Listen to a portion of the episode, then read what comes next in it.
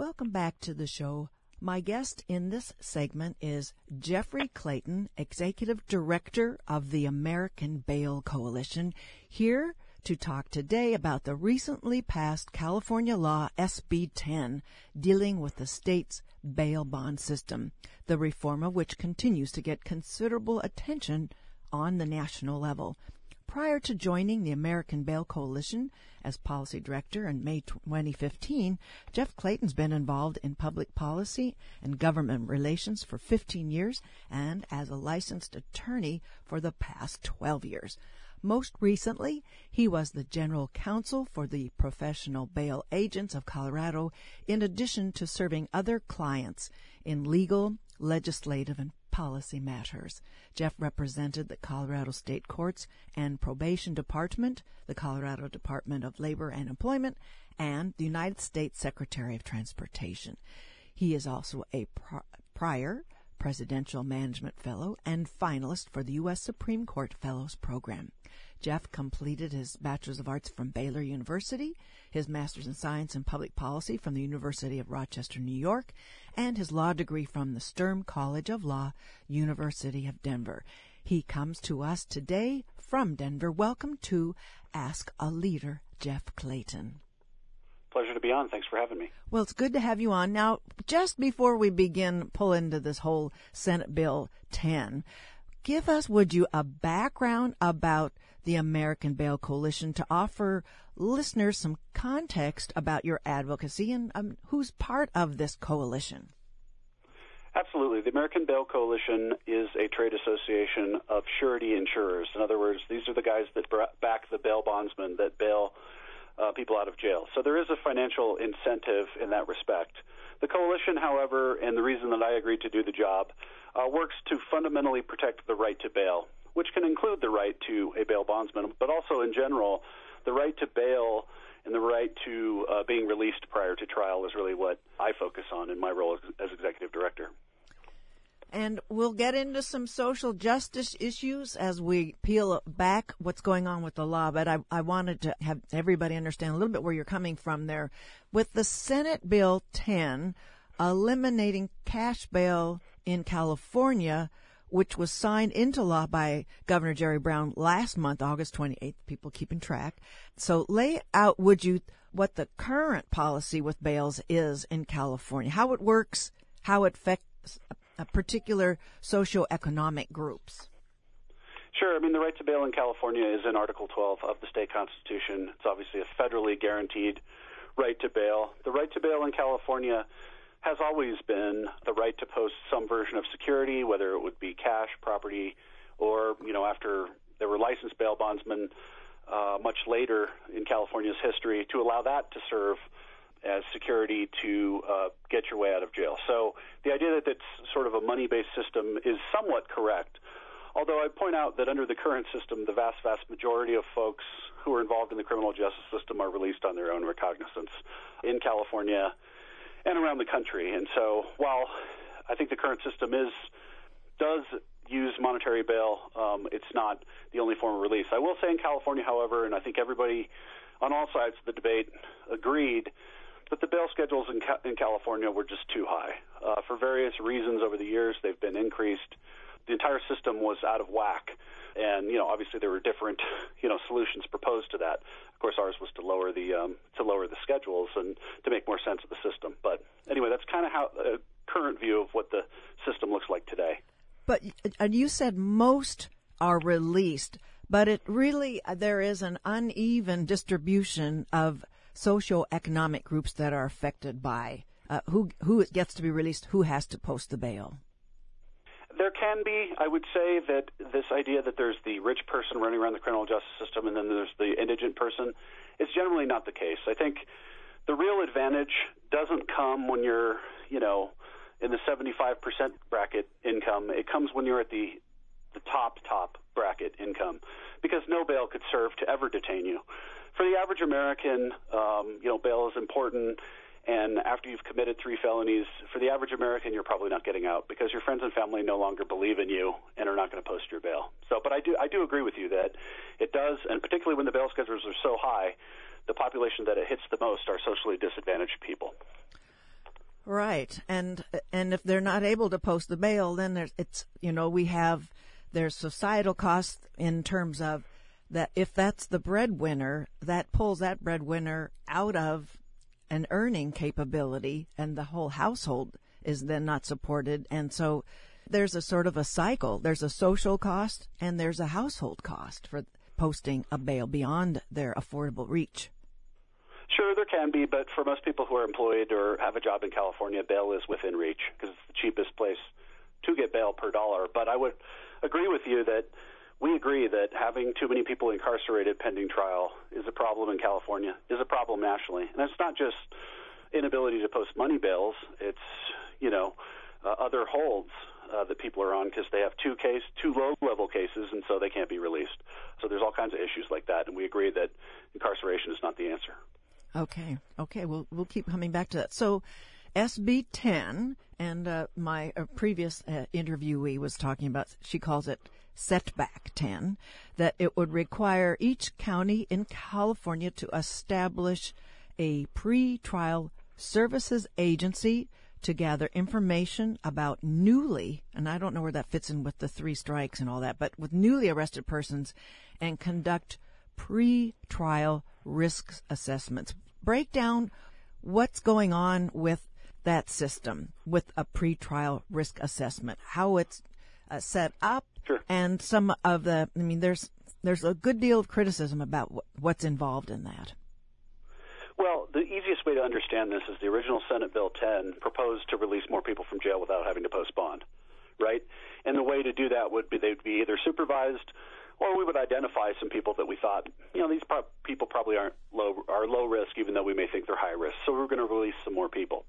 Under the new version of Senate Bill 10, the one that became law, the alternative is to say if you can't post bail and there's no bail involved, that we're just going to lock people up. One, based on you know what the risk assessment says, and then two, for an entire population that's going to be large in the middle, we're going to put them on state supervision, like New Jersey, who is now supervising 87% of all criminal defendants. So, what ended up happening was a trading of trammeling of liberties, basically, to say that okay you know, we don't want these people to be, all these people to be in jail, but we're going to trammel the liberties of all the ones that we let out.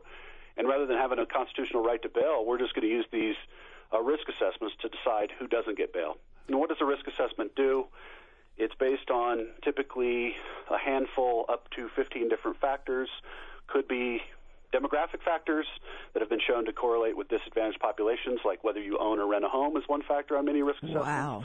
Things like that uh, all prior crimes, prior convictions, all that sort of thing.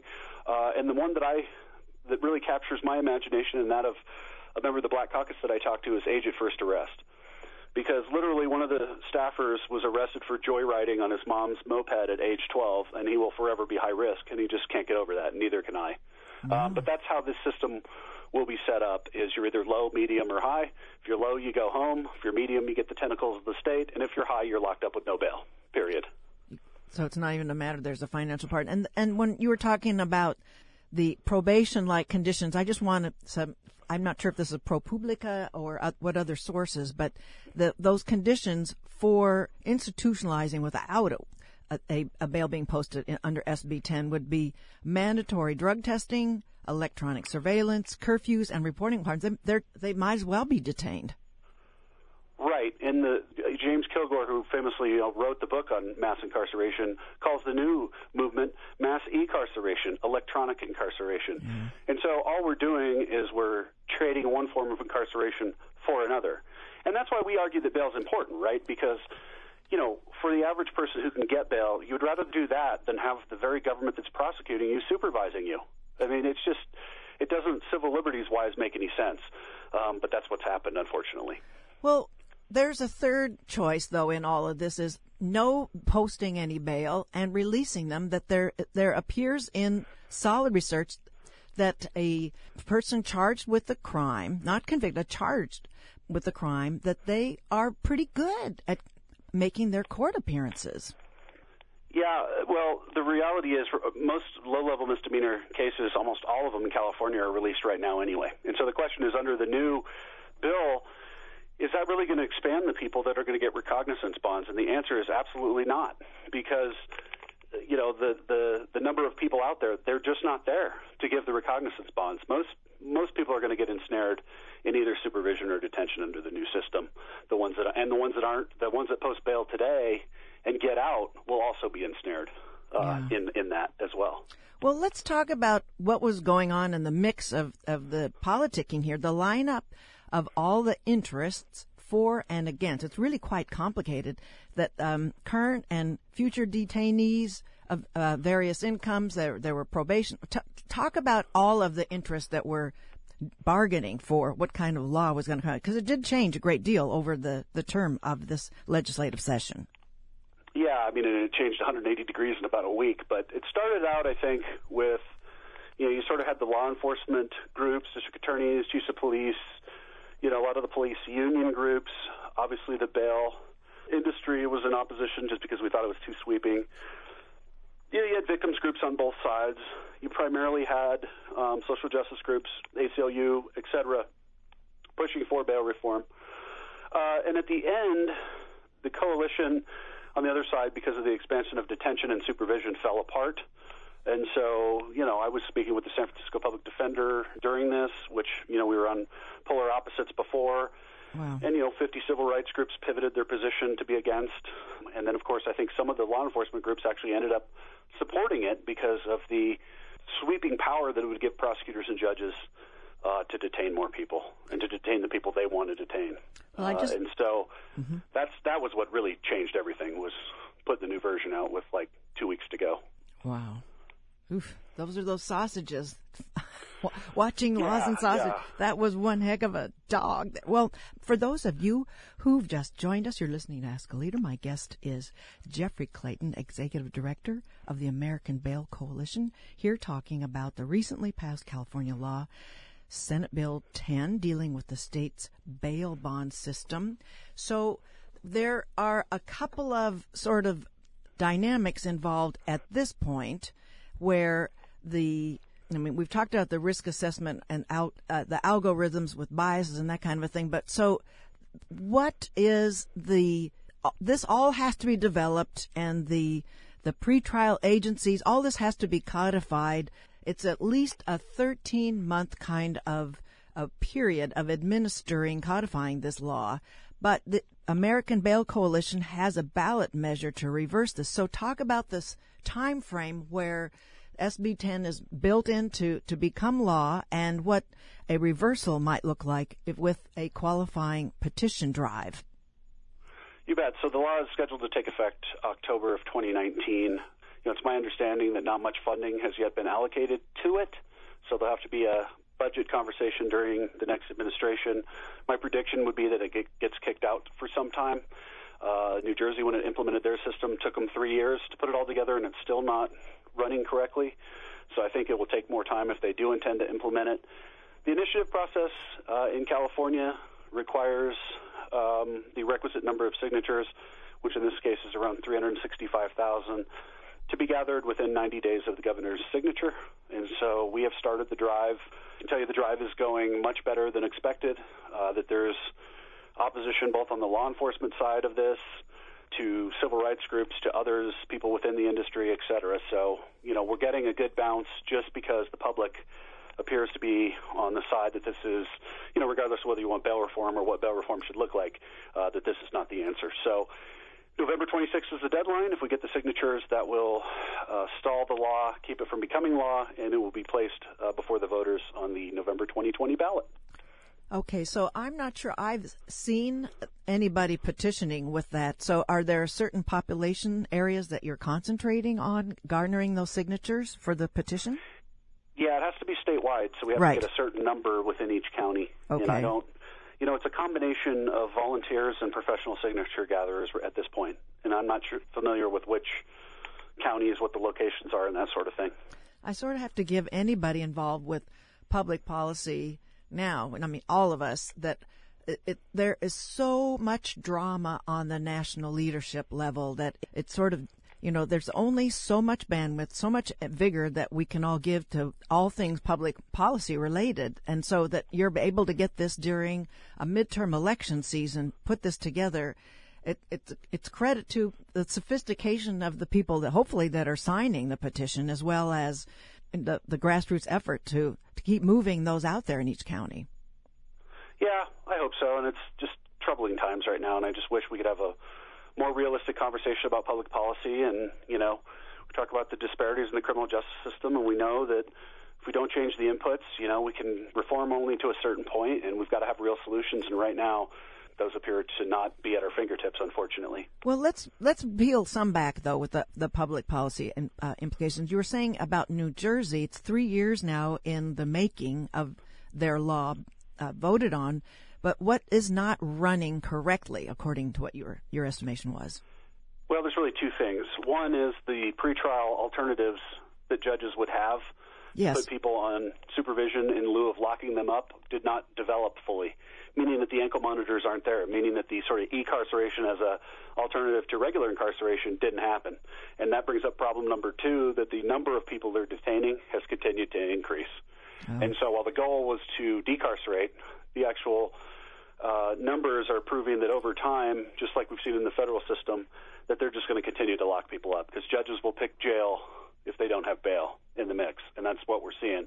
And so you've got prosecutors filing motions in 52% of all cases to detain, uh, which is a, which would be an astounding number if they were actually able to win that many.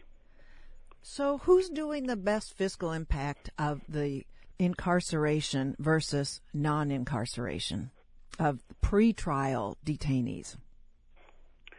Um, it's hard to say. I mean, I think people people tend to distort the numbers on both sides. I think people that are pro reform say we get people out, they use the per average daily cost numbers, and there's just I don't know. There's very little. Um, there's very little real research done. I think the, the the best research that I've seen, just from a 38,000 global foot view, yes. is that prevention programs in criminal justice system deliver the highest rate of return of anything we can do. Uh, which is not to say that the people in the system are too far gone, but it is to say that we know what leads to these problems, and we have the ability to get a 15 to 16 to one dollar return, for example, by sending kids to preschool, but we choose not to do it. And so, um, to me, that's that's the true answer. And maybe that's just a hardened person who's lived in the criminal justice system, grew up in a police family, have had friends and family members killed in the line of duty, that sort of thing. But to me, that's that's where the real opportunity is. Well, a part of our sort of criminal justice psyche in the United States, not only, I'm thinking part of the prevention of crime might also be rethinking the incarceration model of instead of emphasizing punitive measures, but more rehabilitative. That would be in a way of preventing a later crime with rehabilitation. Is that part of the bail coalition's also the charter there is to look at rethinking this culture of detention to away from punitive measures to rehabilitative measures? Yeah, for me, it's really, and I think um, research that I've seen, Professor Robert Werth down at Rice University, it's this idea of the risk responsivity principle that started in the 70s. This idea that we're just going to ratchet you over your lifetime, even if you continue to commit the same crime over and over and pay your dues, that we're just going to keep ratcheting, ratcheting, ratcheting it up and making it more severe, and you're more risky, which leads to more prison, more supervision by the state. And I think that's really what's driven this problem is that there's no remorse, there's no way for someone to quote pay their debt to society anymore. It's you get a criminal scarlet letter, you're a bad person, and you're not savable. And that's not only anti-Christian, it's un-American, and it's something that we think is wrong. And if the problem can be solved to where we don't have people to bail out of jail, then we'll happily go away. So we're we're sort of talking in generalities. Are there any states that have the model kind of uh, pre-trial measures in place? Give let, oh, if there isn't an existing one, then give us your like your your model, your dream sort of program for this. Well, I've I've seen some do a pretty good job, and Connecticut always comes to mind. Okay, how um, do they do it? Their total rate of incarceration is five percent. Wow. Uh, pretrial. They have a mix of release options, so that defendants have all kinds of different options, and and it's not just relying on bail. Uh, bail, whether they can get pretrial release, widespread um, use of recognizance bonds, and then the other thing is they have good due process. You know, defendants get it in front of judges quickly. There's no delays, and that's what all this civil rights litigation primarily has been about. Right. Which is bail imposed, you don't get to talk to a judge for two weeks or longer. And you know, we just saw that in Dallas, uh, their system. Misdemeanor defendants couldn't, you know, it was four to eight days, and felonies up to two weeks to make a bail argument. And, you know, that can't happen in 2018. Yeah, that does sound pretty dark ages. And so that's Connecticut on the informed, the more enlightened model, and uh, Texas not so. That um, is there. Let's say you are given from whole cloth an opportunity to develop a program. What would it look like? Well, I would get rid of the idea that we're going to have any big impact in a pretrial space, quote unquote, because the time periods are so short, right? We know that these cases resolve quickly and they need to be resolved more quickly. So if I was designing the bail system, I would have two things bail or release. Uh, and then, of course, preventative detention would be limited, like it is in most states, to just capital cases. And that would be it. Uh, we wouldn't have all this other stuff in the middle because I don't think it works.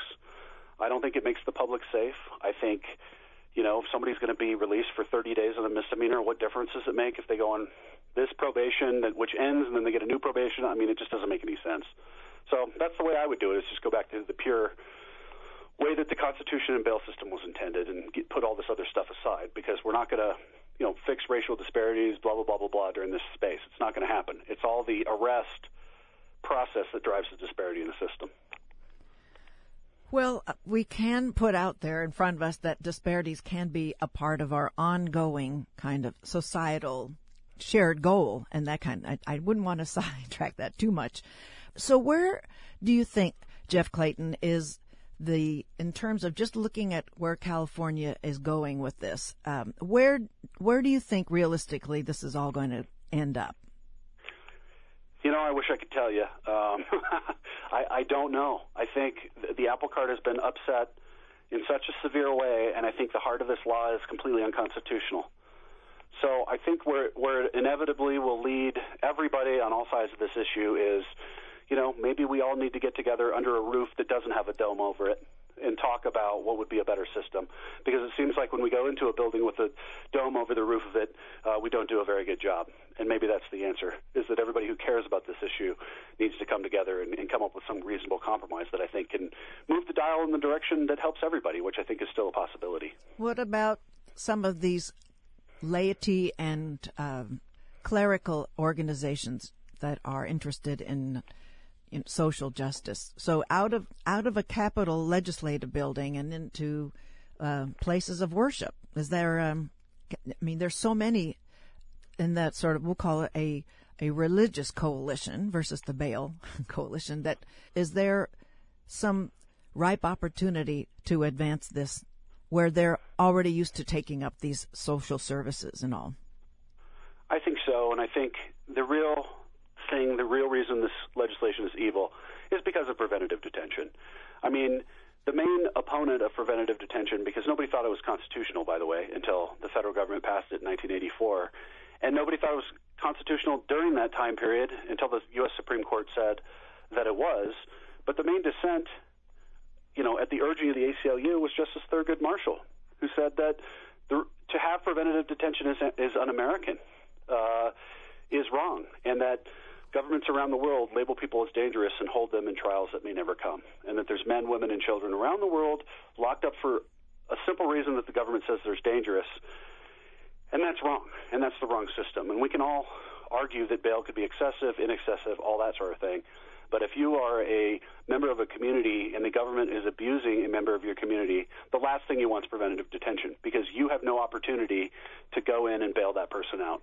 And that's really, truly the only way that the community could fight back. And I, the other thing I tell people is, yes. you know, the the federal government, Donald Trump has the power of preventative detention right now. Are you comfortable with that? And and most people say they're not. And would you be comfortable, you know, living in a community that has different politics than you, with them just the power to label you as dangerous? And you, we could see all these cases, like the Freddie Gray case, the officers, all this sort of thing. You know, anytime there's a big community outrage, that will just lock that person up, and that's not that's not America. And I think that's that's the most evil part of this bill and all those 12 year olds that were previously charged. yeah, I mean, in front know, of that. It's not convicted either. That's no. the thing that really bothers me. Right. That's it's just broad you swath. arrested it. you were in the wrong place at the wrong time. I mean, that's just that's not fair. And with profiling, that ups the ante with that possibility. Right, and then we have the PredPol, the police, you know, computers algorithms to tell the police where to go. Well, where are they going to go? They're going to go where the they've previously gone, and it, the cycle is going to repeat itself. And that's just, I don't know. It's and, just it's really frustrating. And algorithms once established, and then they, they sort of re- get reinforced, and it becomes a more intensified model. So it's that that's where I think that could be a, a very pernicious sort of codified law. Mm. Yeah, I think so. And I think the, the way I explain algorithms is you're taking a picture of the past and you're locking us into it. Right. Because that's where you get the data is from the past. Well, I want to thank you, Jeffrey Clayton, for being on Ask a Leader today. Absolutely. It was a pleasure. Thanks. Thank you. My guest was Jeffrey Clayton, Executive Director of the American Bail Coalition, here talking with us today about the recently passed California law SB 10 dealing with the state's bail bond system be watching for the petition drive up until November 27th, where constituents of California, uh, registered voters, will have an opportunity to weigh in with rethinking some of that model. Thanks again, Jeff. Thank you. Bye.